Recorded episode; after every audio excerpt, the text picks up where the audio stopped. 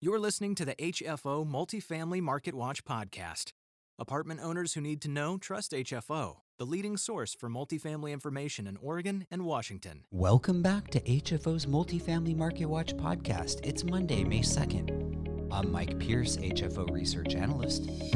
The big stories from this past week we discuss the impacts of rising interest rates on multifamily, and Multifamily Northwest released its spring 2022 report. HFO's podcasts are sponsored by the tax deferral accommodator Butler Exchange Group, serving as a resource to investors, brokers, attorneys, accountants, lenders, and financial planners on the ins and outs of 1031 exchanges. HFO is your leading multifamily real estate firm in Oregon and Washington. Now, on to our news briefing. Interest rates are rising, and it's time for multifamily owners and investors to reassess their risk and exposure to rising interest rates. Rising interest rates may serve to bring balance back to the market, which will tame the rapid rise in prices and over the long term bring stability back to the real estate sector as a whole.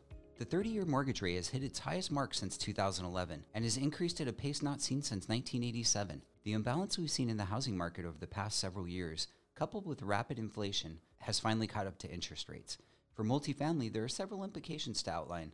Let's start with lending. The Mortgage Bankers Association projects that lending in the apartment sector will remain stable throughout the year despite a rise of interest rates. This highlights the robustness of the asset class. So, will cap rate compression continue? In fourth quarter 2021, cap rates in the sector reached a low of 4.7, a drop of 30 basis points year over year.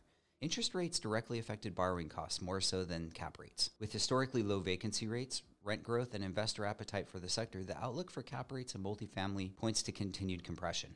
As interest rates and inflation rises, multifamily owners can increase rents, offsetting the negative impact of higher borrowing costs. According to Matt Vance, America's head of multifamily research at CBRE, rising interest rates shouldn't have much of an impact on cap rates. Considering the amount of capital targeting this real estate sector, there is sufficient spread between the cap rates and bond yield to allow for modest continued compression in cap rates that we saw in 2021.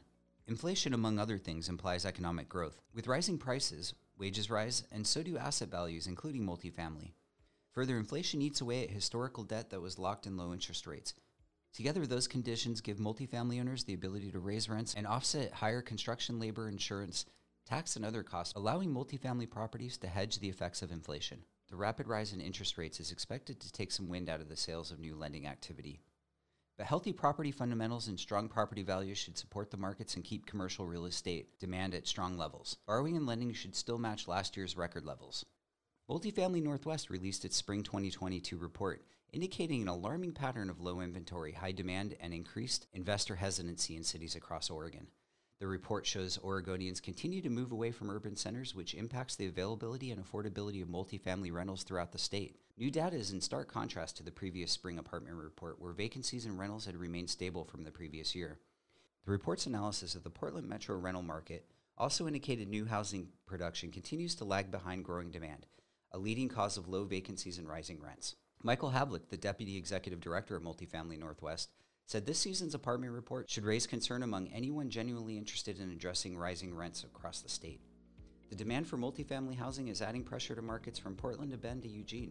In summary, the report highlights that construction has slowed considerably, which helps push vacancies lower and rents higher. Urban areas also face challenges with homelessness, lack of population growth, and jobs moving to the suburbs and remote working. Thanks for listening. We'll be back next week with a new edition of Multifamily Market Watch. Be sure to check out our most recent HFO TV interviews.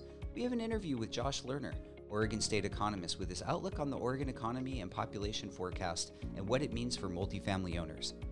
HFO TV interviews are available on our website or our YouTube channel. You can always stay up to date on multifamily news throughout the week by visiting or subscribing to the Northwest Apartment Investor blog, available on our website. Thanks for listening and talk to you next week. Stay in the know with HFO. Listen to podcasts, read the latest news, or watch exclusive HFO TV interviews. Connect to our blog, podcasts, or video interviews directly from our website at hfore.com.